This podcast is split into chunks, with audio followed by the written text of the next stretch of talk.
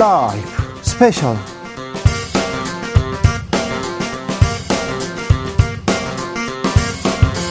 2023년 7월 22일 토요일입니다. 안녕하십니까. 주진우입니다. 토요일 이 시간은 일주일 동안 있었던 가장 주, 중요한 일들 그렇게 정리해드리는 시간입니다. 자, 체육인 양지열 변호사 모셨습니다. 네, 안녕하세요. 아니, 제가 뭐 그럴 자격까지는 아유, 사실 책도 열심히 쓰시고 방송도 열심히 어, 하시고 재판도 열심히 하고 부끄럽지만 차라리 작가라고 불러주세요. 저 네. 16번째 나오니까 고 아, 그래요? 네. 그렇게 많이 쓰시고 아 그러게요. 운동도 하시고 자 방송인 박준 변호사 네, 안녕하십니까 박준입니다. 틀면 나옵니다. 수도꼭지 아, 방송도 아 그렇습니까? 네. 저희는 연예인이라고 해주세요. 아, 연예인 아, 네. 연예인이죠. 네. 그래서요. 연예인들하고. 어, 아니에요, 아니에요. 연예인들하고 지내면 뭐 좋아?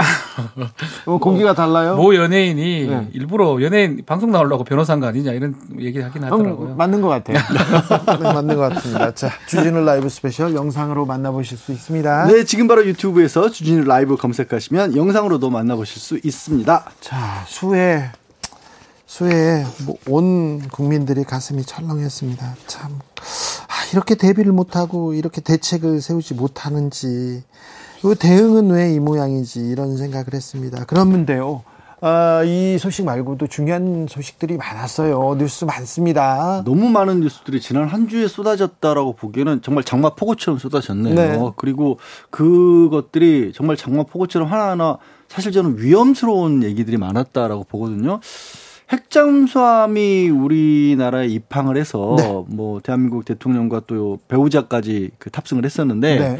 사실 뭐 북한에 대해서 어떤 압도적인 힘을 보인다 그렇게 보면 뭐 좋을 수도 있지만 이 정권에서 지금 핵핵 예. 핵공유 얘기하잖아요. 근데 사실 그냥 뒤집어서요. 뭐, 뭐 언론들은 그게 북한은 몇 번 뭐 열 몇 번을 초토화시킬 수 있다 이렇게만 쓰는데 북한이 열 몇 번을 초토화되면 남한은 이게 멀쩡할 수 있을까요? 아니요, 열 몇 번이 아니라 한 번만 버튼 한 번이면 예. 한반도는 그냥 죽음의 땅이 될 수 있는 재앙이에요. 거잖아요. 그래서 이게 물론 뭐 어떤 압도적인 군사력 위력을 가지고 있는 것도 필요하지만 그에 못지않게 그걸 배경으로 해서 또 풀어나가는 부분도 필요한데 너무 한쪽만 강조되고 있는 것 같아서 저는 좀 아슬아슬 좀 불안해요. 그럴 때마다 북한에서 또 단거리 미사일 쏘고 이러니까. 그렇죠. 42년 만에 핵 잠수함이 부산에 들어왔습니다. 들어오자마자 동해상으로 동해 부산 거리만큼 미사일 두발 네. 쏩니다. 뭐그 상징성이 있는 거죠. 그대로 쏜 거거든요. 그 잠수함에 이제 대통령 부부가 이제 기함을 이제 한 건데 글쎄 뭐 다른 의미가 있는 게 아니고 우리는 북한이 바로 옆에 있잖아요. 그러니까 굳이 이제 또 공개적으로 했었어야 되냐 이 부분은 조금 계속 우리 양, 양 변호사 얘기하듯이 문제가 될 것 같고 다만 뭐 다음 달 18일인가요 이제 한미일 예. 정상회담을 캠프 데이비드에서 이제 한다고 합니다. 뭐 그 부분은 좀 앞으로 지켜봐야 될 것 같은데 문제는 한미일 북중러 이런 구도가 계속적으로 갈 것 같고 가장 문제되는 나라는 저는 우리나라라고 보거든요. 북한은 뭐 핵을 쏠려고 저렇게 하고 있고 실질적인 위협을 우리가 받고 있잖아요. 그렇죠. 북한 우리 대한민국이 가장 문제기 때문에 작은 군사적 충돌이 일어나더라도 우리한테 미치는 영향은 너무 매우 큽니다. 네, 작은 군사 충돌은 없습니다. 네. 네. 그 작은 게 모두가 될 수 있는 상황이기 때문에 그 부분이 좀 우려스러운 게 사실입니다. 네. 칼날 같은 평화 위에서 우리가 지내고 있는데요. 계속해서 핵과 계속해서 힘을 얘기합니다. 평화는 우리한테 법이고 밥인데 아 좀 안타깝습니다. 아 이럴 때 또 주한 미군이죠. 미군이 네. 이렇게 월북을 해가지고 네. 해프닝 아, 같기도 하고. 네. 아니 그런데 네. 아무튼 에, 사고를 사고를 잘만 풀면 평화의 기회로도 만들 네. 수 있어요. 위기를 기회로 만드는 기, 어, 경험은 이게 이제 북미 좀 대화로 갈 수도 있는 거거든요. 네. 미국 같은 경우는 자국민에 대한 어떤 그 보장하는 게 네, 매우, 매우 강력한 나라입니다. 언제나 어디서나 이렇게 보호한다. 어쨌든 간에 뭐 이유에 어쨌든 간에 자국민 보호하기 위해서 북한과 대화를 하지 않을까. 네. 요 기회를 조금 살리는 도 방법이 아닌 생각이 듭니다. 그건 긍정적인데 그러다 보니까 또 다른 면에서 걱정되는 부분이 뭐냐면 막상 이제 군사적으로 북중러라든가 한미일이 이렇게 대응하고 대치하고 있는 모습 강하게 대치하는 모습이 있어서 걱정이지만 막상 또 미국 같은 경우에는 중국하고는 또 끊임없이 만나고 있고요. 물밑으로 네. 접촉하고 있고. 지금 중국하고 북한하고. 중국하고 북한 북 북한도 일본하고는 대화를 할 수 있다는 얘기가 나오니까요. 얘기하고 있대요. 그러니까 이게 물밑에서 이렇게 되면 자칫 잘못하면 또 우리만 또 왕따가 돼버릴 수도 있어요. 지금 그러고 있어요. 그러니까 이게 정말 전면적인 대치도 아닌데 우리는 너무 강한 쪽만 그러니까 칼은 칼집 안에 들어있을 때가 제일 무섭다라는 얘기 있지 않습니까? 그 칼을 품고 있대 또 이 그걸 배경으로 해서 다시 한번 말씀드리지만 풀어나가는 모습도 좀 같이 있었으면 좋겠습니다. 네, 평화는 결코 포기할 수 없는 가치입니다. 우리한테는 더더욱 그렇습니다. 자, 또 충격적인 또 사건이 하나 또 일어났는데요. 이 초등학교 교사가 지금 학교 안에서 극단적 선택을 하던 그런 사건이 일어났는데 스물셋 예. 뭐 초임 새내기 교사라고 표현할 수 2년 있는데 2년 차밖에 예. 안 됐죠. 그래서 지금 그게 업무상 스트레스인지 아니면 악성 민원 학부모에 대한 악성 민원인지 아직까지는 뭐 정리가 아직 안 되고 있는데 어쨌든 간에 추락한 뭐 교권이라든지 여러 가지 좀 생각할 거리가 많아지는 그 사건이 좀 발생한 것 같습니다. 그래서 이 그 일이 있고 해당 초등학교의 그 초등학교 선생님들이 학교를 둘러쌀 만큼 이렇게 그 뭐 좋은 행렬이 이어지고 있다고 하잖아요. 그러니까 이런 문제가 그냥 이번에 아주 예외적으로 불거진 게 아니라 쌓이고 쌓이고 쌓이다 못해서 터져 나온 거라는 게 중론으로 보여요. 선생님들 네. 사이에서는 특히 그 배경에는 학부모들이 그러니까 저도 이제 뭐 교권위원회라든가 이런 데 좀 관여를 했었거든요.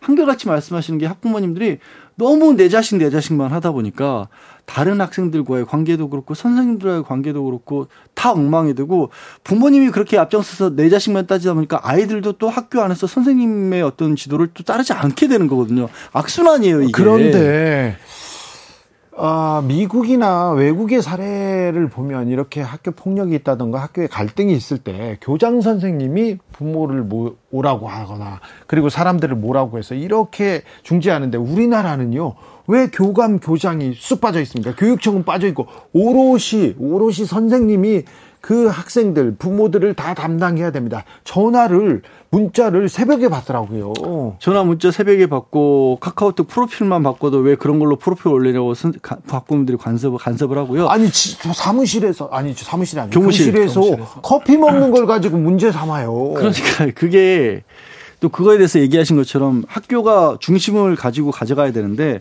여기서 결국 빼놓을 수 없는 게 모든 학생들이 대학 진학이라고 하는 목표에 일률적으로 가고 있다 보니까 그거에 방해되는 어떤 것들이 있으면 학부모들이 가만히 있지를 않는 거예요. 그리고 그 문제가 또 교육청이라든가 학교 일선에서도 학교마다 우리 학교는 몇 명이 진학을 했고 성적이 어떻고 이걸로 모든 게 평가가 되니까 교장 교감도 그거에 어긋나는 행동을 못 하는 거예요. 그러니까 적극적으로 무슨 일이 있었을 때 문제 해결을 못 하는 거죠. 끌려다니게 돼 버리는 거예요. 저는 이 서희 초등학교에서 비극적인 사건이 발생했는데 그 다음 날 학교 교장이 입장문을 냈습니다. 근데 너무 안타까운 게 아무 문제가 없다는 거야. 예, 선생님이 없어요 거기에 피해 선생님이 없고 문제도 없었어. 네. 그럼 왜 돌아가셨어요? 그러니까 본질적인 부분을 못 보는 거 아닌가 생각이 들고 또 한편으로는 또 국민의힘에서 또 일부 진보 교육감이 있었기 때문에 이런 일이 일어났다. 이런 주장은 학생들의 인권과 예, 다른 문제입니다. 저 선생님의 인권은 배치될 수 있는 뭐 교권 인권 이게 뭐 이렇게 같이 가야 되는 문제예요. 그렇죠. 이게 뭐 어, 충돌하거나 뭐 이렇게 될 부분으로 보기는 좀 어렵고요. 같이 갈 수 있는 양립할 수 있는 부분이라고 봐, 보이고 뭐 그, 근본적으로는 사실은 아이가 적지 않습니까? 하나 정도밖에 없다 보니까 그 아이에 대한 어떤 과잉적인 부분, 뭐 이 사건 아직 결과는 아직 안 나오고 있지만 만약에 그런 악성 민원이라든지 학부모에 의한 그런 게 좀 더 있었다면 그런 부분들을 한번 우리가 좀 돌이켜 봐야 될 것 같아요. 그리고 아. 학교에서 또 교육청에서 어떻게 앞으로 해야 될지 그 부분을 좀 진지하게 고민을 해야 될 사건이 아닌가 생각이 듭니다. 이번 주에 음, 양평 고속도로 관련해서도 매우 중요한 보도가 있었습니다. 양평군이 종점을 바꿨는데 주민 요구였다.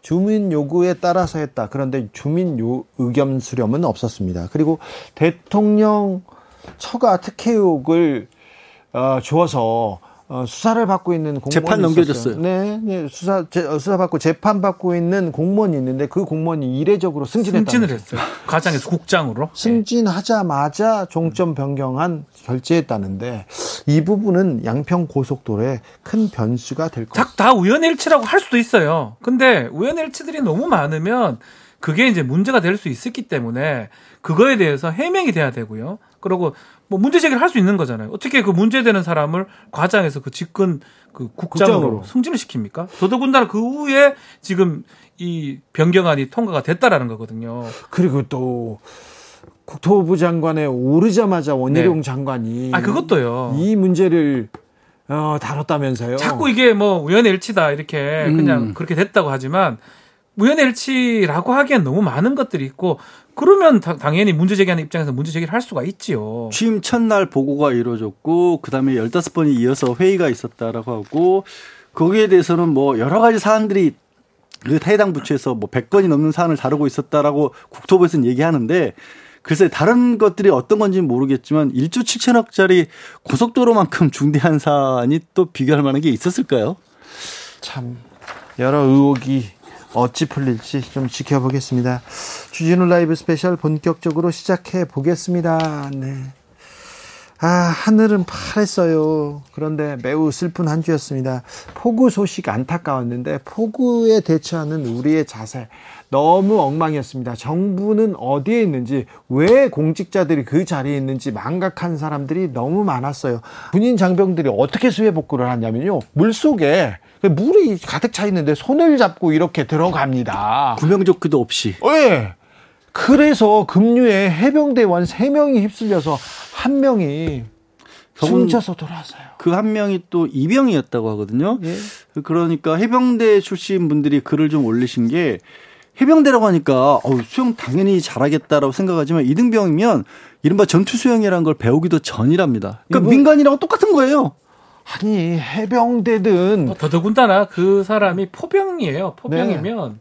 일병, 일병이네. 아. 포병이면 사실은 이 엄마하고도 관계가 크게 바다에는 안 들어간다면서요. 그렇죠. 해병이라도. 아니 수영 선수여도요. 네. 수영 선수도 이 급류에서 그렇죠. 바닷물에서 막 파도 치는데 수영 못해요. 못합니다. 그러니까 왜 그렇게 저 구조 작업 또 복구 작업에 투입이 됐는지 그 부분도 좀 확인이 좀 돼야 됩니다. 수에 대처하는 우리들의 자세. 자 여야 양쪽의 목소리 들어 보겠습니다. 국토교통위에서 지금 수해 수습하고 계시죠. 너무 피해가 커요. 네. 이번 피해 어떻게 보셨습니까? 그러니까 이거는 저뭐 그 천재가 아니고 인재라고 하는데 네. 저는 국제라고 봅니다. 국제요? 네, 예. 국가가 책임을 예. 다하지 못해서 생긴 재난이다 이렇게 생각합니다. 네. 이게 10년 만에 최대의 사상자가 나셨 났는데요. 예. 40여 분이 돌아가셨는데 앞으로 좀 늘어날 것 같죠. 네. 예, 정말 어, 참변으로 돌아가신 분들께 예. 어, 예, 정말 송구한 마음으로 어, 명복을 빕니다. 과거에는 뭐 어떻게 해야 돼 동남아나 저기 후진국에서 비 오고 그러면 인명 피해 많이 났다 이런 보도 나오면 아이고 좀 잘좀 좀 대비하지 뭐 했냐 이랬는데 우리나라에서 이틀 만에 40명이 이렇게 사상자가 나오고 9명 실종 이거 굉장히 충격적으로 받아들입니다. 이제 뭐 극한 호우를 일찍부터 예고를 하기는 했거든요. 네. 네. 그런데 지금 이제 큰 인명 피해가 난 걸 보면은 경북 북부 같은데 산사태고 예. 그다음에 또 오송 지하차도 같은 지하란 말이에요. 네. 이거 다 일찍이 이, 이 산사태로 인한 참사 그리고 또 지하 작년에는 뭐 지하 그 주차장 또 지하 빌라 네. 이런 참사들 다 겪었죠. 지하 자체가 위험한 거거든요. 그렇죠. 그러니까 이제 이런 부분들은 어 당연히 대비가 됐어야 된다 그렇게 생각합니다. 네, 예. 그런 점에서 어 이제 큰 문제를 그 느끼고요. 또 하나는 뭐냐면은 어뭐 또 말씀드리겠지만은 이게 에, 이제 예전에 장마 기준으로 어, 대비책 갖고는 되질 않는다. 예, 예. 예. 지금 뭐 대통령께서 어, 순, 저, 순방 갔다 들어오시는, 이제, 어, 시기가 늦어서 예. 국민들이 많이 섭섭해 하고 있죠. 예. 어, 왜냐하면은 뭐, 우리가, 어, 누가 죽어가면은 가족 중에 예. 열일저차고 쫓아가는 거잖아요. 예, 예. 어, 그게 가족의 마음이거든요. 예. 어? 그럼 대통령 마음 속에는 국민이 없었구나. 어? 어? 그런 생각을 국민들이 할 수밖에 없습니다. 그러면 그런 국민들이 예, 국민을 마음속에 두지 않은 대통령을 사랑할 리가 없어요. 그런 그, 점에서 이제 중요하고 네. 와서도 뭐 할 일이 있었겠냐 이런 얘기를 하는데 아 대통령이 왜 할 일이 없습니까?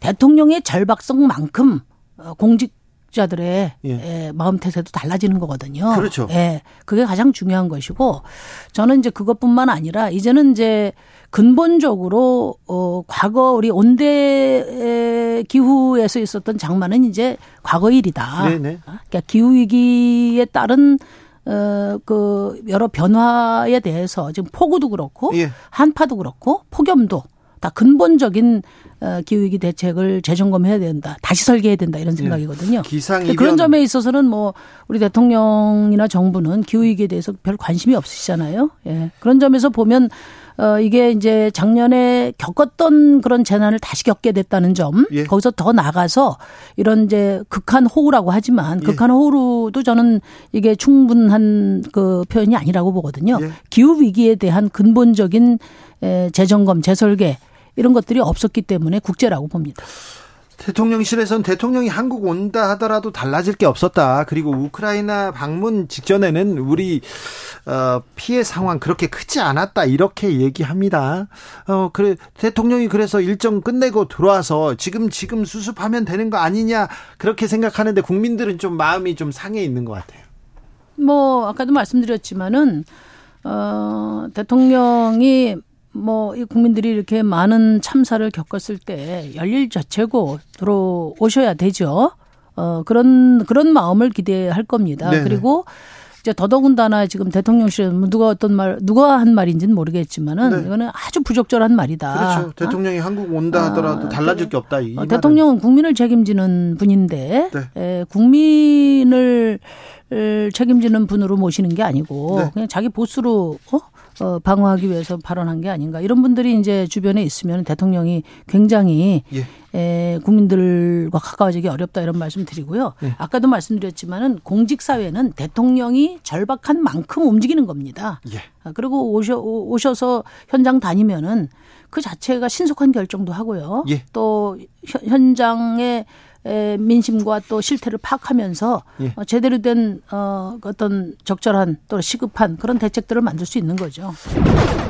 이번 참사 어디에서 뭐가 잘못된 겁니까? 이제 크게 보면 이제 한 그 천재지변 성격이 일부 있고, 예. 또 인재가 일부 있고, 그렇죠. 현재 이제 사망 실종자 합치면 50분, 예. 50분 정도 되는데 그 궁평 지금 지하차도 예. 그건 전형적인 인재고요. 예.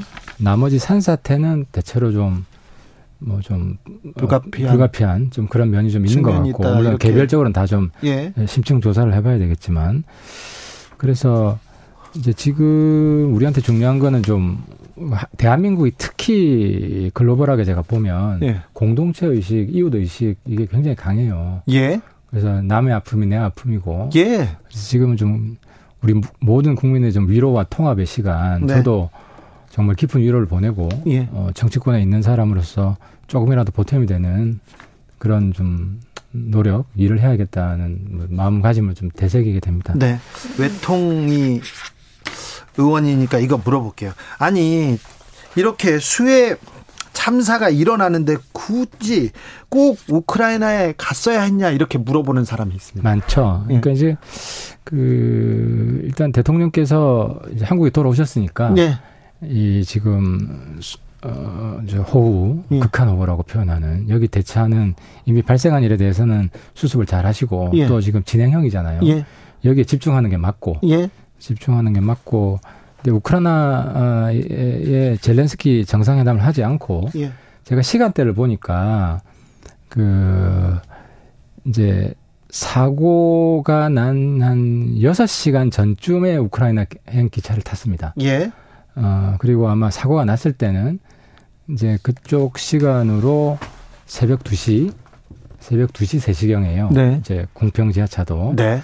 어, 그리고 기차 안에 있었고, 또 새벽 시간이었고, 좀 이런 불가피성이 좀 있고요. 네.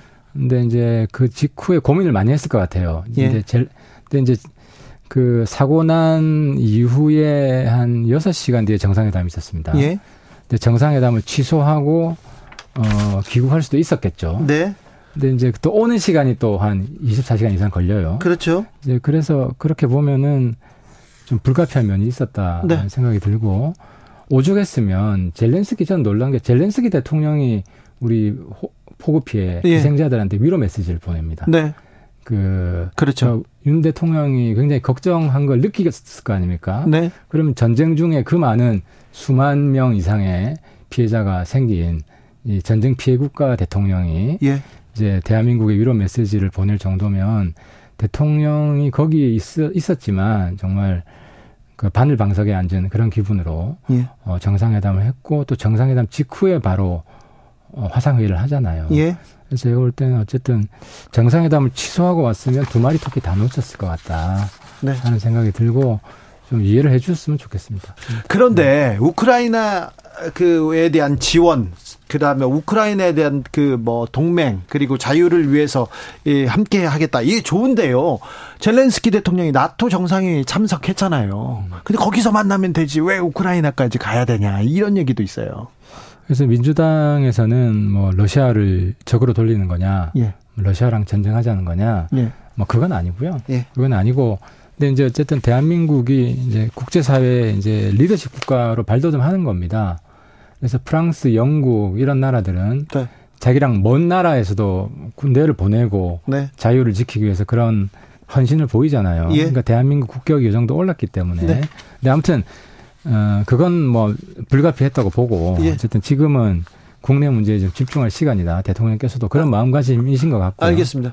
순방했으니까 이것까지만 얘기할게요. 예. 굳이 또 김건희 여사는 명품 명품 쇼핑 논란 여기에 네. 휩싸여야 되는지. 그렇죠. 그래서 이제 영부인께서도 어 지금 요번에 그 사건을 보면 전 세계가 주목하는 영부인이다. 예. 전 세계가 그만큼 관심을 많이 받고 있고 관심을 가지니까 그럼 더 조심해야죠. 아니, 그래서 네. 어 저 대통령 영부인께서도 나에게는 프라이빗 시간은 존재하지 않는다. 네. 이런 마음 자세로 모든 일정을 보내시는 게 좋겠다 네. 하는 생각이고 그리고 이제 뭐 대통령실에서 나온 이야기는 그 명품을 사지 않았다. 예. 아, 호객행위에 당했을 뿐이다. 아, 그럼 어쨌든 뭐 간 건 사실이니까. 예. 간 과정에서 누구의 권유가 있었던 것 같긴 하고, 이제 예. 그럼에도 불구하고, 예. 그럼에도 불구하고 네. 영부인께서도 지금 국민을 위로하고 통합하고 예. 수해 현장도 좀 챙기고 네. 이런 노력 그런 시간을 좀 가지셨으면 좋겠습니다. 사실은 그 충분히 예방이 가능했다고 지적되고 있거든요. 그죠? 하천 범람의 위험성도 지적되고 있고 또 오송이 어느 쪽입니까? 오송 세종에서 지금 정부가 새롭게 행정복합 중심 도시로서 그동안 지어왔던 도시고 여기서 신도시입니다. 이런 데서 바로 지금 사실 중국 정부의 핵심이 그쪽에 내려가 있는데 이쪽에서 사고 생겼다는 것은 심각한 문제이고 하천 범람의 위험성이 수년째 지적되었다고 합니다. 2020년부터 지방 하천 정비 문제가 되는데 이 지방 하천 정비 사업이 오늘 알아보니까 국고보조금 사업에서 제외됐다고 합니다. 그러니까, 그러니까 지자체가 또 예산 부족으로 이걸 방기하고 해서 그러다 보니 지방 하천 정비율이 국가 하천보다 훨씬 낮다고 하거든요. 그래서 이 시스템도 이번에 좀 바로잡아야 되겠고 왜냐하면은 그 오송 지하차도 범람도 인근에 지방 하천에 물이 범람해서 지하차도를 메워버리는 바람이 생긴 거 아니겠습니까?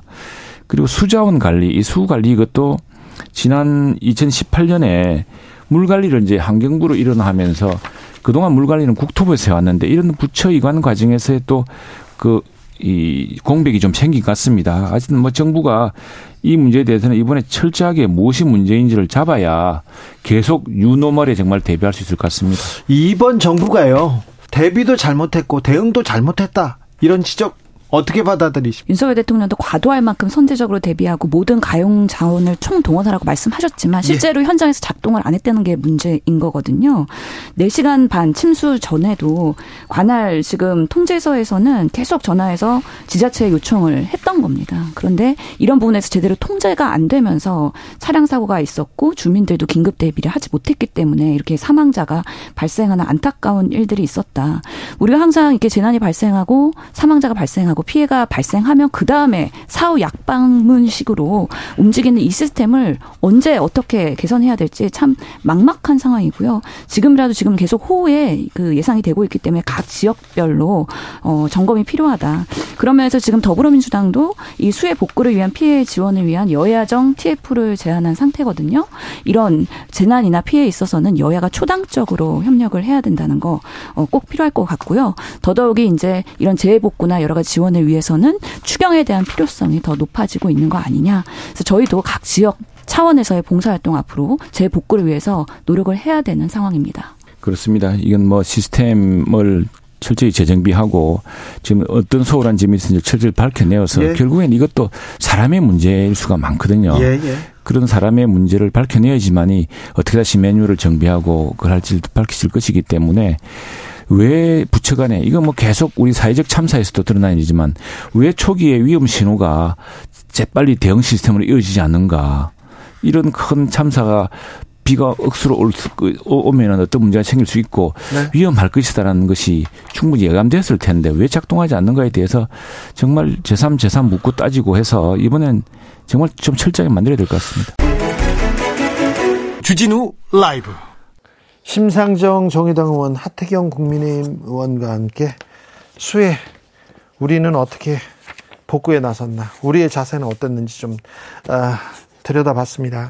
사고 현장에 가서 상황이 바뀔 것은 없다고 생각한다. 김영환 충북지사. 어떻게 대통령실 고위 관계자 이름 그 뭐 어디 가면 거의 비슷해요. 대통령이 서울로 간다고 해도 상황 크게 바뀔 수 없는 입장이다. 코드는 잘 맞춥니다. 주진우 라이브 스페셜 수해에 정쟁에 진짜 중요한 일들이 많은데요. 민생 챙겨야 되는데 민생은 어떻게 챙기고 있는지 아 이번 주에 최저임금이 결정됐습니다. 9,860원. 네. 버스비가 300원 오르는데 최저임금은 200원대 올랐다. 이런 얘기 나왔는데 왜 그랬을까요? 왜 부자들 세금 깎아주는 데는 다 이렇게 관심을 두면서 아, 최저임금은 저소득자, 그 저임금 좀 어려운 분들한테 밀접한 관계가 있는 문제 아닙니까? 그런데 최저임금은 왜 여기서 마무리됐을까요? 아, 저희가 집중적으로 다뤄봤습니다. 공동혁신구역 그리고 정치의 맛 듣고 오겠습니다. 저희는 없는데 오늘 그 수색하던 해병대, 해병대. 네, 이게 속상해요. 네, 너무 속상한 아니, 소식입니다.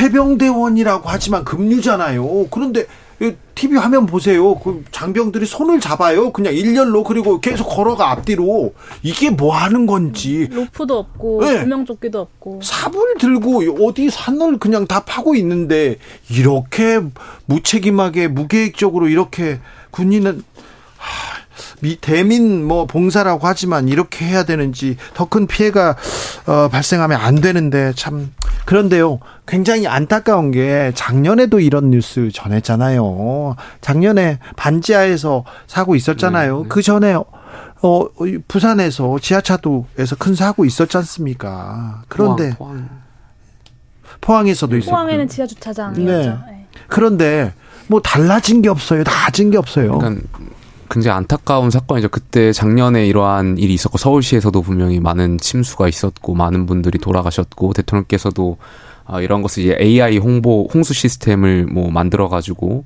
앞으로는 다시 이런 일이 재발하지 않도록 많은 노력을 가, 겨, 어, 경주하시겠다라고 말씀하셨는데 그리고 또 사실 우크라이나 가기 전에도 정부에서 이제 만반의 준비를 다 했다라는 식의 이제 언론 브리핑이 있었는데 그럼에도 불구하고 비슷한 식의 또 재난이 일어나서 글쎄 이걸 어떻게 평가해야 될까 되게 안 쉬운 안타까운 마음이 있고요.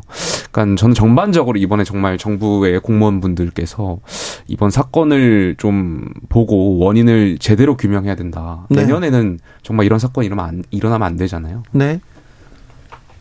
사실 이제 예견된 어, 일이었기 때문에 네. 그뭐 준비를 철저히 해야 한다. 뭐 이런 이야기들도 했잖아요. 기후 위기 이상 기후로 비가 쏟아지면요 한 번 올 때마다 퍼 붓습니다. 그렇죠. 국민들께서도 이제 작년에 경험도 있고 하니 또 더 마음의 준비 뭐 또 실제 물리적인 준비들도 많이 하셨을 거고 자체적으로도. 네. 그래서 근데 또 사고가 일어났고 일어나면 야당은 뭐 예견된 참사라고 하고 여당은 정부는 불의의 사고라고 하고 그런 와중에 이제 사실 뭐 이게 뭐늘 옳지도 틀리지도 않은 그런 말들인데 어, 수해 때문에 힘든 와중에 대통령실이나 또 대구시장 같은 경우에는 말로써 그 힘듦을 더 얹고 있고 또저 기다렸다는 듯이 공방이 시작되고 이런 것들이 또 국민들을 더욱 힘들게 하는 거 아닌가 하는 생각이 좀 듭니다. 네. 그, 뭐, 일단은 저는 재난을 대하는 대통령의 태도를 좀 지적을 하고 싶어요. 비가 와도 내 책임인 것 같다라고 생각하는 대통령과 지금 서울 뛰어가도 상황 바뀌지 않는다라고 생각하는 대통령은 내릴 수 있는 지시 자체가 다를 수밖에 없습니다. 이게 무슨 말이냐면 재난을 극복하고 대응하려고 하는 의지 그리고 이를 위한 국정 운영의 태도 이것들이 다르고요. 정부 이를 대하는 정부 관료들 조직 자체의 기능성 자체가 다를 수밖에 없습니다. 중대본 회의를 해외에서 뭐 비행기에서 했다고 하시고 수차례 보고를 받았다고 하시고 대통령 계신 곳이 상황실이라고 해놓고 막상 이 산사태 현장에 가서 산이 무너져서 민가를 좀 덧친 모양이라고 생각했다 이런 상황 파악조차 제대로 안 돼 있는 모습을 보이고 계신 겁니다. 그래서 도대체 저는 언제부터 정부가 책임을 지는 존재가 아니라 아래에 책임을 묻는 존재가 되었는지 좀 어, 아나무인이다라는 말씀을 좀 드리고 싶습니다. 그러니까 그 대통령께서 서울로 뛰어간다고 해도 상황을 크게 바꿀 수 없다라는 고위 관계자가 누군지는 모르겠는데 네. 분명히 상식적인 발언은 아니죠. 그러니까 대통령실에서 왜 이렇게 발언했는지 그러니까 이해를 하려고 하더라도 이해가 잘 안 가는 게 사실이고 그러니까 며칠 전에 그 대통령께서 현장 보시면서 이런 표현 하셨잖아요. 몇, 몇백 톤의 바위가 산에서 굴러 내려올 정도로 처음 본다. 네. 그러니까, 그러니까 이 말을 반추해 보면 사실 해외에 있다 보니까 뭐 국내 상황을 잘 모르셨던 건가. 그러니까 물론 보이죠. 물론 보고를 받으셨을 텐데 우리가 이제 국내에서 TV로 그렇죠. 접하는 것하고는 조금 다른 식의 어떤 참모들도 그런 인식을 있었던 것 아닌가 그러다 보니까 이런 표현을 했던 거 아닌가에 대한 네. 생각이 있는데 대통령 공직자인데 어 보니까 어유 굉장하네 이게 방관자처럼 얘기한다 이런 얘기도 있었어요. 그죠 말씀하신 대로 또 해외에 있다 와서 잘 상황을 모르실 것 같으면 주변 참모진들이 적절한 조언을 또 했어야 되는데 그게 안 된 것 같아요. 보면은 대통령실 고위 관계자부터 부적절한 말을 해서 구설수에 올랐잖아요. 거의 뭐 야당이 무슨 얘기를 하면 지면 안 된다라는 생각에 먼저 바로 잡혀서 국민들께서도 이 지금 이 발언들을 지켜보고 계시다는 걸 모르는 것 같습니다. 아니, 다 알죠. 다 쌓여 있죠. 그런데 김용태 최고 네. 이권 카르텔 돈 회수해 가지고 이거 수해 복구로 쓰겠다. 이 얘기는 어떻게 보셨어요? 그럼 뭐 여러 가지 의미가 있을 것 같은데 첫 번째로는 제가 생각했을 때 네. 어, 지지층을 위한 메시지라고 생각해요. 그러니까 대통령으로서 당연히 이 사태에 대해서 좀 메시지를 내놓으셨으면 좋았을 텐데 아무래도 이제 여당 내에서도 당원분들께서도 생각하기에 아, 우크라이나를 방문하는 것이 과연 적절했는가에 대한 그런 생각들이 있을 수 있잖아요. 이게 네. 지금 국내 재난 상황이 있고 복귀하시는 게 더 맞지 않았을까에 대한 생각 을 갖고 계신 당원분들도 계셨고 그러다 보니까 대통령께서 이제 지지층을 결집시키기 위한 메시지를 내놓으시려고 했던 것 아닌가에 대한 생각이 있고 두 번째는 야당에서 제안하는 그런 추경 관련된 논의 그러니까 이미 보조금 관련해 가지고 어, 필요 없는 보조금을 삭감해서 충분히 이제 재난 상황에 대한 어떤 기금으로서 활용할 수 있게끔 하도록 할 수 있다라는 그러한 말씀을 하기 위해서 그러니까 추경에 대한 논의를 좀 끊기 위한 그런 말씀 아니셨나 생각하는데 아무래도 저는 좀 대통령께서 아까 초반에 말씀드렸던 것처럼 아, 국민 전체에 대한 공감을 좀 더 그러니까 대통령께서 하신 말씀 무슨 말씀인지 알겠는데 국민 전체가 좀 공감할 수 있는 말씀 하셨더라면 어땠을까에 대한 아쉬움이 좀 있습니다. 저는 대통령이 이제 무리하다 싶을 정도로 통제를 해라 이런 지시를 하셨다고 하던데 네. 저는 무리하다 싶을 정도로 귀국하셨었어야 됐다고 봅니다. 아, 내년도 최저임금이 음, 확정됐습니다. 어떻게 보셨습니까? 지금 뭐 물가 인상률에 못 미친 건 굉장히 아쉽죠. 지금 영세 자영업자분들이 많기는 한데 또 최저임금이라는 것이 뭐 어디 뭐 정규직이고 안정적인 직장 다니시는 분들보다는 저임금 노동자들에게 광범위한 영향을 미치기 때문에 적절하게 인상되지 않으면 또 실질임금 삭감으로 이어지잖아요. 네. 근데 지금 그리고 지금 또 초, 초단시간 노동자도 급증을 하고 있거든요. 180만 명 정도.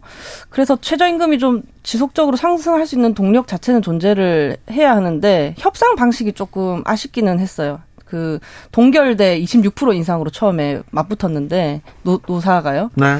어차피 지금 서로 수용 못할 금액을 불러놓고 감정 싸움하는 방식으로 흘러가다가 어 그 공익 그 위원 측의 어떤 중재안을 노측이 또 놓치고 그렇게 하면서 사측 안으로 채택이 되는 이 과정들이 좀 많이 안타까웠거든요. 협상의 기술, 뭐 정치적 판단 뭐 이런 것들이 좀 많이 아쉬웠어요. 그래서 이게 내년에 최임이 공익위원이 다 교체될 예정인데 지금 윤석열 정부 같은 경우에 어, 노동계 입장에서는 계약이라고 부를 수밖에 없는 것들을 앞두고 있기 때문에 밀어붙일 수 있잖아요. 그래서 노동계도 이제 좀 자영업자 설득할 명분도 잘 만들고 현명하게 준비를 해 나가야 하지 않을까까지 생각했습니다. 네. 그러니까 당연히 이제 6월 기준으로 소비자 물가 지수 전년 동월 대비와 비교했을 때 음. 최저임금의 인상폭이 작을 수밖에 없으니까 그런 점에 있어서는 굉장히 뭐 죄송스러운 말씀 갖고 있는데 다만 자영업자 입장에서도 보면 사실 너무 어려운 게 사실이에요. 그러니까 제가 좀 통계를 오면서 찾아봤더니 자영업자 전체 금융권 연체율이 8년 만에 최고치를 기록했다고 해요. 1%를 기록했다고 하고요.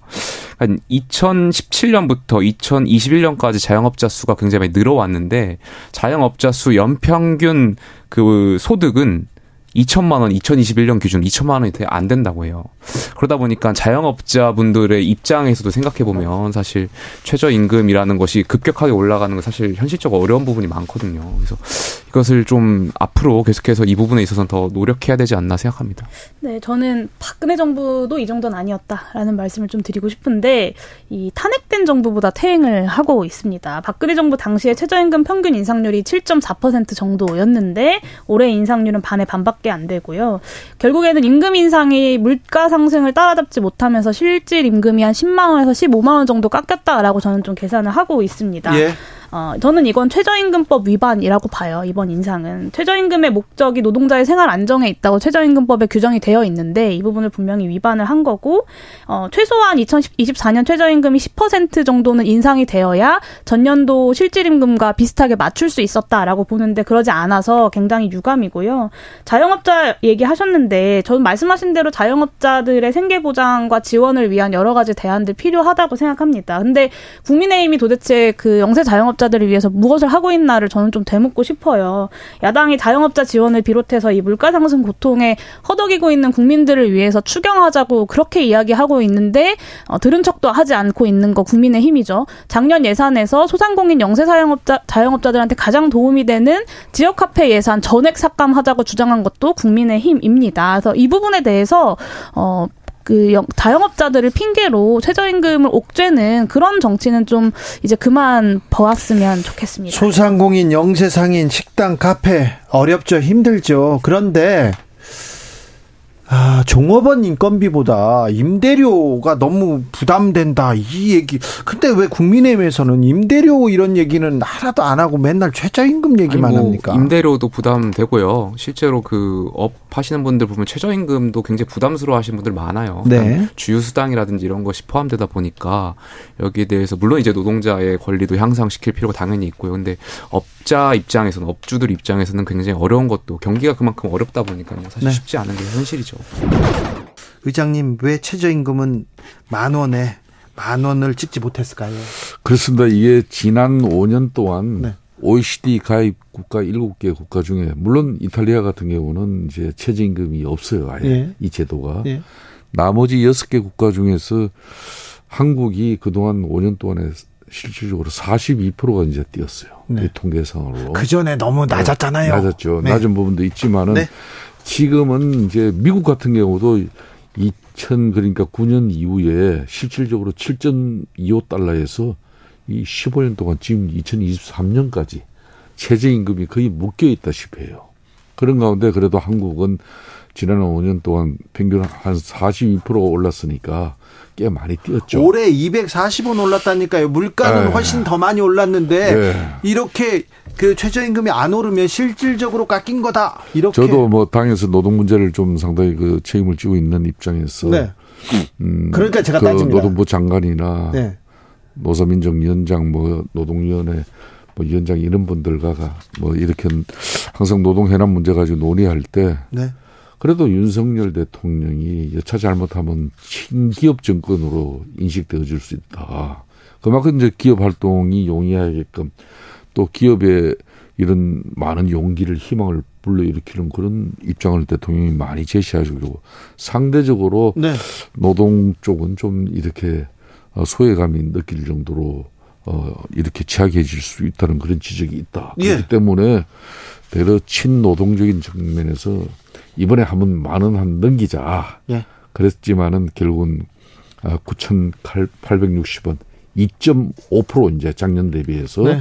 올랐죠. 그런데 이제 뭐 주 기자님 아시다시피 이 최저임금 적용 대상은 물론 경제활동 인구 중에 가장 취약계층입니다. 예. 물론 힘들고 어려운 3D 업종에 주로 종사하시는 분들이고 지금 실질 임금 인상으로서 오른 물가라든지 여러 가지 생활 비용을 좀 감당을 해야 되는데 네. 이번에 2.5%는 좀 터졌죠. 네. 아, 그렇지만 이제 네. 이게 또 최저임금 적용 대상 사업자들이 보면 대보면 대, 대체적으로 또 열악해요. 네. 그러니까 소상공인, 중소기업, 네, 자영업자, 자영업자 이런 네. 쪽이지 않습니까? 네. 또 중요한 것은 이 이제 최저임금 적용 대상이 보면요. 네. 보통 이제 우리나라 고용 허가제에 의해 가지고 외국인 근로자들이 들어오잖아요. 네. 외국인 근로자들이 전 세계에서 가장 노동 조건이 좋은 나라가 대한민국이에요. 왜? 대한민국 국내 노동법하고 음. 근로기준법이나 이런 노동관계법을 외국인 근로자에게도 그대로 차별 없이 네. 동일 적용을 해주거든요. 예. 그러니까 이 이번에 어, 최저임금 적용이 이렇게 얼마라도 오르면은 네. 이거 전부 외국인 근로자들에게 그대로 또 인상이 돼 버립니다. 그러니까 심지어 농가라든지 요즘 뭐 어, 생선을 잡는 이 고깃배를 타는 그 많은 어, 업 종사자들도 보면 네. 거의 외국인 근로자도 없으면 안 됩니다. 예. 그래서 뭐 한편으로 이런 소상공인이나 자영업자들의 그 애환과 고충도 정부 입장에서는 뭐 이 최저임금 결정에서 많이 어, 고려되지 않았나 이렇게 봅니다. 최저임금 또 인상됐다. 나 장사 못 해 먹겠다. 차라리 투잡지 뜨겠다. 이런 뉴스도 많이 나옵니다. 그런데 네, 참 안타깝죠. 예, 그 노사 다 뭐 이렇게 불만이라고 얘기 나오는데 최저임금 정해질 때마다 그렇습니다. 그런데 언론에서 최저임금 올리는 걸 굉장히 좀 뭐라고 해야 되나요? 어, 좀 경원시하는 그 태도를 보여서 그리고 최저임금 그리고 굉장히 어려운 사람들 임금이지 않습니까? 그래서 그렇습니다. 저는 좀 저는 오늘 이 자리를 통해서 뭐 이 KBS 주준희 기자가 좀 고맙게 생각하는 게 이게 최저임금 이 최저임금 심의위원회에서 어제 결정을 해도 네. 이게 오늘은 이게 핫 이슈로 달아져야 되는데 네, 네. 중요한 부분이죠. 근데 뭐 다른 방송에서는 이걸 좀 소홀히 해요. 네. 이게 이제 정말 이 최저임금 개청에서는 이 임금 인상이야말로 가족들의 생계에서 하나의 가장 그렇죠. 바로미터가 네. 되는 건데 네. 이거 좀 더 국민적 관심이나 언론에서도 많은 관심을 보여줬으면 좋겠어요. 네, 아무튼 110일 논의 끝에 결국 표구열로 가는데 노사 모두 불만입니다. 그런데 이런 그 최저임금을 정하는 그런 구조도 조금 바꿔보고 고민해볼 대목입니다. 최저임금 네, 어떻게 보셨어요? 박근혜 정부 때도 이 정도는 아니었는데 박근혜 정부 때는 뭐 7% 6% 계속 올렸어요. 다 올렸어요. 네.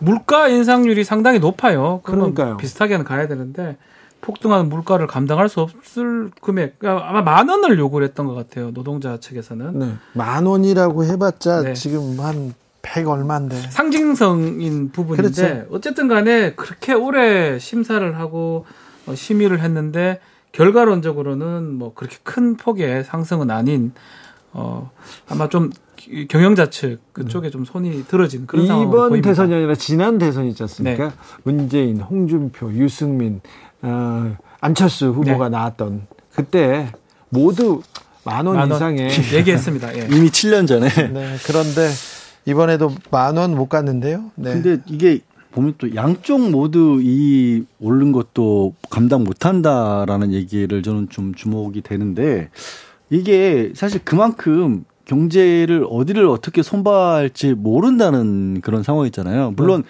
이렇게 경제 문제가 어렵다라고 하는 거는 가장 피해 내지는 가장 어려움을 겪는 게 소득이 낮은 계층이 더 어려울 수밖에 없는데 그렇죠. 그럼 지금 시점에서는 사실 국가가 좀 적극적으로 나서 경제 부양물을 좀 집어 넣어야 되는 상황인데 그러니까요. 뭐 추경이나 이런 걸 하자는 얘기도 그래서 아, 나오기도 하는데 서민이 제일 어렵잖아요. 물가 네. 오르고 네. 경기 안 좋아서. 네. 근데 그건 또 죽어도 못 하겠다라는 게 정부 여당의 입장이고 또 정부 여당에서 또 그럴 수밖에 없는 게 지금 세수가 40조 가량이 덜 거쳤잖아요. 네. 쓰고 싶어도 쓸 돈이 없다라는 얘기를 하는 거예요, 사실. 아니 기업 깎아주고 네. 부자들 세금은 깎아주는데 열심히 네. 하면서 왜 서민들 최저임금에는 아니 문재인 정부가 막 올렸다 이렇게 얘기하는데 문재인 정부보다 박근혜 정부 때 7.4% 아, 올렸어요. 아, 박근혜 정부 때 네. 가장 많이 올렸고요. 네. 이명박 정부 때도 5.2%입니다. 음. 그런데 윤석열 대통령 2%대인데 이거 사실 부끄러운 거예요. 대통령이 그 최저임금 많이 못 올려주고 이거 부끄러운 일인데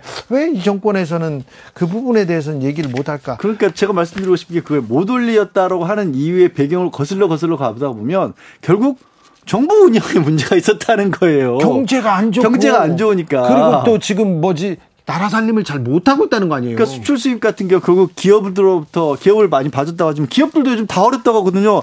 러시아에서 공장들 쫓겨나고 있어요. 아까 얘기했던 그런 이유 때문에. 중국도 안 중국 수출 계속해서 적자예요. 그러니까 미국이나 유럽이 그 빈틈을 메우고 있고 일본하고 관계에서는 그럼 일본과의 관계가 풀렸기 때문에 일본 기업과의 관계에서 우리가 더 우위를 차지하고 있냐? 일본한테 수출이 수, 수, 일본 수출이 더 늘고 있어요. 오히려 그렇지 않아요. 그 소부장 업체들은 오히려 일본 기업이 우리나라 들어와서 공장 차리겠대요.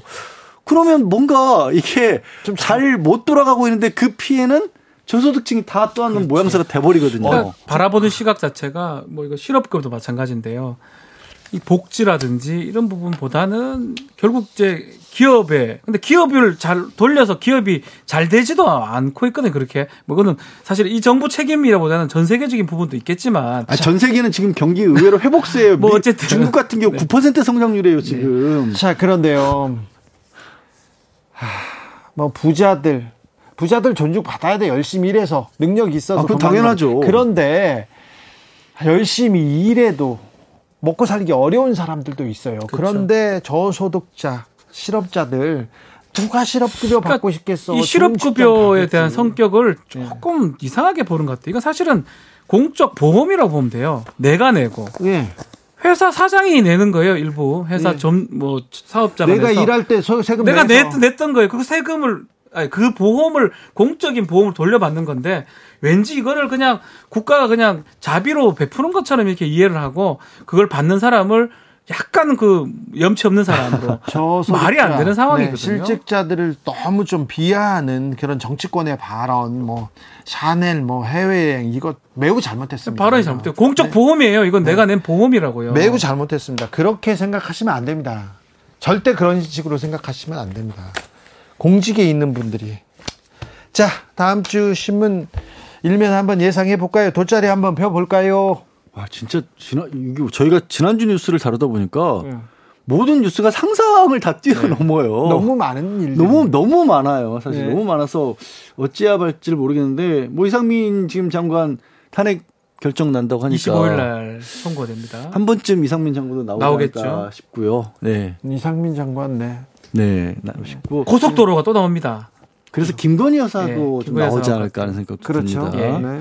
그리고 이재명 대표에 대해서 검찰이 뭐 영장을 청구하네 만에 이런 얘기도 나오고 있기 때문에 쌍방울에서, 이재명 대표 쌍방울에서 변수가 생겼습니다. 이화영 전 부지사가 뭐 입장을 번복했다는데 그래서 7말 8초에 검찰에서 이재명 소환 후에 영장 치겠다 이런 보도까지 나왔는데 그렇습니까? 전혀 쉽지가 않을 것 같거든요. 그 범죄 구성도 저는 저 개인적으로 봤을 때는 북한이 지금 뇌물을 받은 거예요. 북한한테. 네, 받은 쪽이 북한이에요. 그거를 확인하기가 쉽지가 않고 범죄로 지금 프레임이라 그러죠. 범죄로 만들어 놓고 이제 거기 지금 넣어놓은 검찰이 넣는 입장인데. 근데요, 이화영 전 부지사가 입장을 번복하면 이건 좀 심각해지는 거 아닌가요? 근데 그 입장을 뭘 번복하는지 정확하게 나오지도 않는데 보고를 했다 뭐 이런 얘기인데 부지사가 지사, 지사, 도지사한테 보고를 하지 않을 수 있겠어요. 지금껏 근데 모른다고 했잖아요. 그래서 저는 사실은 그럴까요? 이게 검 이런 이런 진술을 이화영 부지사가 전 부지사가 했을 가능성은 없다고 보면 변호사가 했을 가능성 없잖아요.